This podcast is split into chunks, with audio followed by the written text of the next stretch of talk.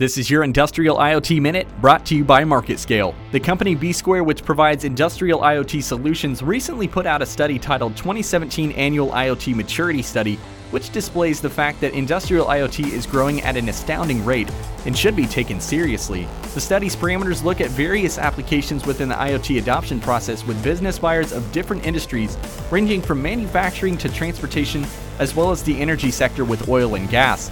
According to the study, it appears that 86% of industrial organizations have or are currently in the process of IoT adoption, while 84% of them believe that they will have a significant benefit in efficiency to their business. The applications that industrial organizations are using IoT for the most mainly fall into three categories: real-time monitoring, data forwarding, and of course, advanced data analytics. Of course, some other widespread uses of IoT in the industry, such as onboard intelligence and automation, are also growing within industrial spaces as well. I'm Taylor Standridge, and this has been your Industrial IoT Minute.